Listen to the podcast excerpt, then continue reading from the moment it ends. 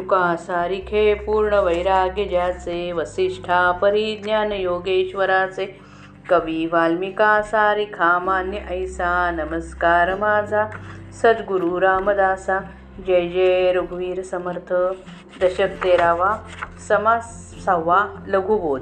या समासामध्ये श्री समर्थांनी अगदी थोडक्यात पण अगदी स्पष्टपणे व निश्चितपणे साधना आणि तिची तात्विक पार्श्वभूमी सांगितलेली आहे. पंचभूतांचा सारा पसारा साकार आहे व नाशवंत आहे. आत्मा मात्र निराकार आणि अविनाशी आहे. दृश्य जाणायची मनाला सवय लागल्याने त्यास आत्मा कसा जाणावा हे कळत नाही. त्यासाठी संतांपाशी जायला हवे. आत्मज्ञान होण्यासाठी नित्यानित्य विवेक आणि सारासार विचार कसा करावा हे संत शिकवतात. नित्यानित्य विवेकाने खरा मी कोण याचा शोध घ्यावा. सारासार विचाराने खरा करता कोण याचा शोध घ्यावा? सगुण सगळे चंचळ व अलीकडचे म्हणून त्याच्या पलीकडे दृष्टी पोचवावी. संपूर्ण आत्मनिवेदन करावे व निर्गुणाशी अनन्य व्हावे अशा रीतीने धन्य होऊन जावे. श्रीराम जे बोलीजे ती पंचतत्वे त्यांची अभ्यासाया नावे.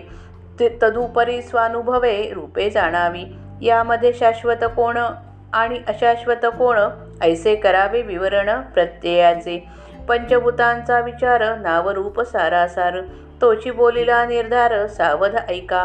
पृथ्वी आप तेज वायू आकाश नावे बोलली सावकास. आता रूपाचा विश्वास श्रवणे धरावा. पृथ्वी म्हणजे ती धरणी आप म्हणजे ते पाणी. तेज म्हणजे अग्नितरणी सतेजादिक वायू म्हणजे तो वारा आकाश म्हणजे पैस्ता सारा. आता शाश्वत ते विचारा आपले मनी.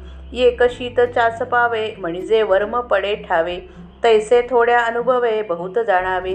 पृथ्वी रचते आणि खचते हे तो प्रत्ययास येते. नाना रचना होत जाते सृष्टीमध्ये. म्हणून रचते ते खचते आपतेही आटोन जाते. तेजही प्रगटोन विजते वारेही राहे. अवकाश नाम मात्र आहे तेही विचारता न राहे. एवं पंच पंचभूतिकर आहे हे तो घडेना. ऐसा पांचा पाचा भूतांचा विस्तार नासिवंत हा निर्धार. शाश्वत आत्मा निराकार सत्य जाणावा. तो आत्मा कोणास कळेना ज्ञाने विण आकळेना. म्हणून या संतजना विचारावे. विचारिता सज्जनांसी ते म्हणती की अविनाशी. जन्म मृत्यू आत्मयासी बोलोच नये. निराकारी भासे आकार आणि आकारी भासे निराकार. निराकार आणि आकार विवेके ओळखावा. निराकार जाणावा नित्य आकार जाणावा अनित्य. यास बोलीजे नित्यानित्य विचारणा. सारी भासे असार आणि असारी भासे सार. सारा सार विचार शोधून पहावा. पंचभूतिक ते माईक परंतु भासे अनेक.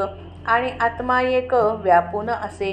चहूभूतांमध्ये गगन तैसे गगनी असे र सगन नेहटून पाहता अभिन्न गगन आणि वस्तू.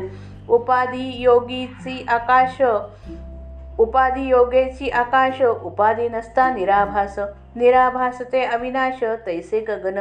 आता असो हे विवंचना परंतु जे पाहता नासेना तेगे तेची अनुमाना विवेके आणावे. परमात्मा तो निराकार जाणीजे हा विचारसार. आणि आपण कोण हा विचार? पाहिला पाहिजे. देहास अंत येता वायो जातो तत्वता. हे लटिके म्हणाल तरी आता सासू श्वासोश्वास धरावा. श्वास कोंडता देह पडे देह पडता म्हणती मडे. मड्यास कर्तृत्व न घडे कदा काळी. देहा वेगळा वायो न करी वायो वेगळा देह न करी. विचार पाहता काहीच न करी एका वेगळे एक. उगेच पाहता मनुष्य दिसे विचार घेता काहीच नसे. अभेद भक्तीचे लक्षण ऐसे ओळखावे. करता आपण ऐसे म्हणावे तरी आपले इच्छेसारिखे व्हावे. इच्छेसारखे न होता मानावे अवघेच व्हावं म्हणून करता नव्हे की आपण तेथे भोगता कैसा कोण? हे विचाराचे लक्षण अविचारे न घडे. अविचार आणि विचार जैसा प्रकाश अंधकार. विकार आणि निर्विकार एक नव्हे की. जेथे नाही विवंचना तेथे काहीच चालेना. खरे तेची अनुमाना कदा नये प्रत्ययास बोलीजे न्याये अप्रत्यये तो अन्याये. जातांध्यास जात्यांधास परीक्षा काये नाना रत्नांची. म्हणून ज्ञाता धन्य धन्य जो निर्गुणेसी अनन्य. आत्मनिवेदने मान्य परमपुरुषू. पंचभूतांचा हा पसारा अफाट दिसतो खरा परंतु तो नाशवंत आहे हे समजावून देतात. ज्यांना पंचतत्वे म्हणतात त्यांची नावे शिकून घ्यावी. त्यानंतर प्रत्यक्ष अनुभवाने त्यांचे स्वरूप जाणून घ्यावे. त्यांच्यामध्ये शाश्वत कोणते व अशाश्वत कोणते हे प्रत्यक्ष प्रा प्रमाणाने निश्चित करावे. आता पंचभूतांचा विचार करू. त्यांची नावे काय? त्यांचे स्वरूप काय? त्यांच्यात सारासार काय? हे सगळे आता निश्चितपणे सांगतो. ते लक्षपूर्वक ऐकावे. पृथ्वी आप तेज वायू आणि आकाश अशी या अशी त्या पंचभूतांची नावे आहेत. आता त्यांचे स्वरूप सांगतो. ऐका. पृथ्वी म्हणजे जमीन आप म्हणजे पाणी तेज म्हणजे अग्नी सूर्य म्हणजे सूर्य वगैरे तेजयुक्त पदार्थ समजावे. वायू म्हणजे वारा आकाश म्हणजे सारी जागा. आता यानंतर आपल्या मनात शाश्वतपणाचा विचार करा. व्यवहारात भाताचे एक शीत चाचपून पाहतात. त्यावरून सबंध भाताचे स्वरूप ध्यानात येते. त्याचप्रमाणे थोड्या अनुभवावरून संबंध दृश्य विश्वाचा स्वभाव समजून घ्यावा.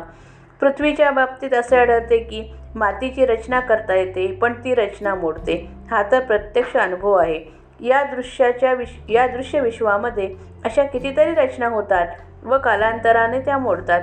म्हणून जे रचले जाते ते मोडते. हे पृथ्वीच्या बाबतीत अनुभवास येते. त्याचप्रमाणे पाणी आटून जाते. अग्नी पेटतो व विझून जातो आणि वारा वाहतो व थांबतो. आकाशामध्ये दिसणारे दिसणारा अवकाश नावापुरता असतो. विचार केल्यावर तोही उरत नाही. तात्पर्य पंचभूतांपासून निर्माण झालेले काहीही कायम टिकणारे नाही. कायम टिकेल हे शक्य नाही. याप्रमाणे पाच भूतांचा सारा पसारा नाशवंत आहे. ही गोष्ट अगदी निसंशय आहे. आत्मा मात्र शाश्वत आहे सत्य आहे. पण तो निराकार आहे. साकार तेवढे नाशवंत व निराकार शाश्वत असते पण साकार व निराकार एकमेकात मिसा मिसळल्यासारखे झालेले आहे. सारासार विचाराने ते वेगळे करावे. आणि मी कोण याचा शोध घ्यावा? तो आत्मा कळण्यास फार कठीण आहे. ज्ञाना वाचून इतर कशाने तो आकलन होत नाही. म्हणून संतांच्याकडे जावे आणि त्यांना आत्मा कसा ओळखावा हे ते विचारावे. आत्मस्वरूप कसे आहे हा प्रश्न संतांना विचारला तर ते उत्तर देतात की आत्मा अविनाशी आहे. आत्म्याला जन्मही नाही तसा मृत्यू पण नाही.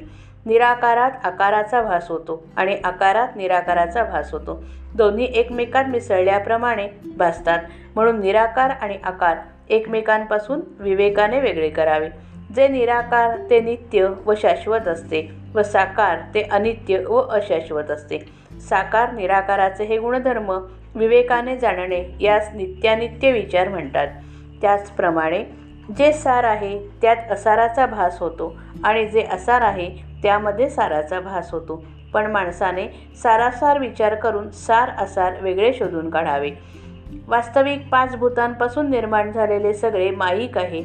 म्हणजे ते जसे दिसते तसे नसते. ते एक नव्हे अनेक दिसते. याच्या उलट आत्मा अगदी एकच आहे व तो सर्व विश्व व्यापून आहे.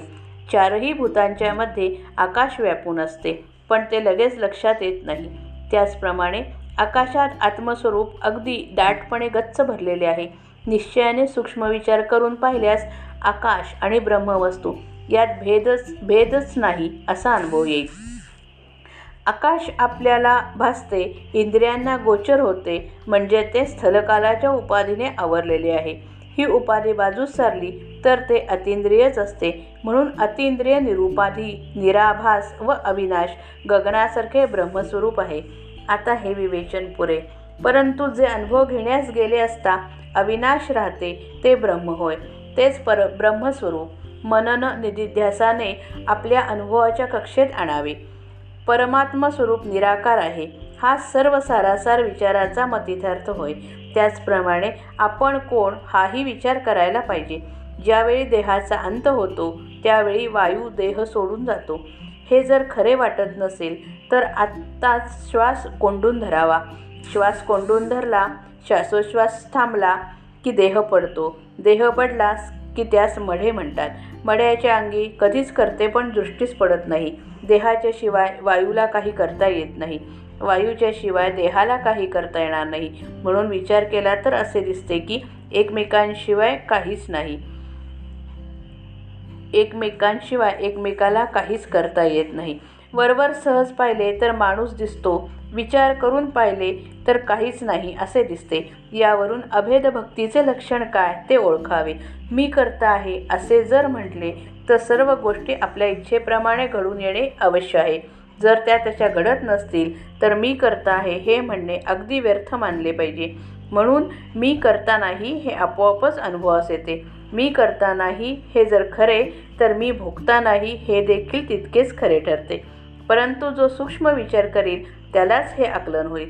ज्याला असा विचार करता येत नाही त्याला हे कळणार नाही. ज्याप्रमाणे प्रकाश व अंधार एकमेकांच्या उलट असतात. त्याचप्रमाणे सूक्ष्म विचार करणे आणि तसा विचार न करणे एकमेकांस विरोधी आहेत. विकार पावणारे दृश्य पंचभूतिक विश्व आणि निर्विकार ब्रह्मवस्तू दोन्ही अगदी भिन्न आहेत. जेथे सारासाराचे सूक्ष्म मनन नाही तेथे परमार्थ काहीच नाही. हे जर खरे स्वरूप आहे त्याची कल्पना तेथे येणे शक्यच नाही. सूक्ष्म वस्तूच्या अनुभवाला न्याय असे जर म्हटले तर त्या वस्तूचा अनुभव नसणे हा अन्याय म्हणावा. जो जन्मांध आहे त्याला नाना प्रकारच्या रत्नांची परीक्षा करता येणे शक्य नसते. म्हणून निर्गुण स्वरूपाशी अनन्य होणारा निर्गुण रू निर्गुणाशी तद्रूप होणारा ज्ञानी पुरुष त्रिवार धन्य होय. संपूर्ण आत्मनिवेदन साधण्याने मोठा श्रेष्ठ पुरुष म्हणून तो मान्यता मिळवतो. श्रीराम जय राम जय जय राम.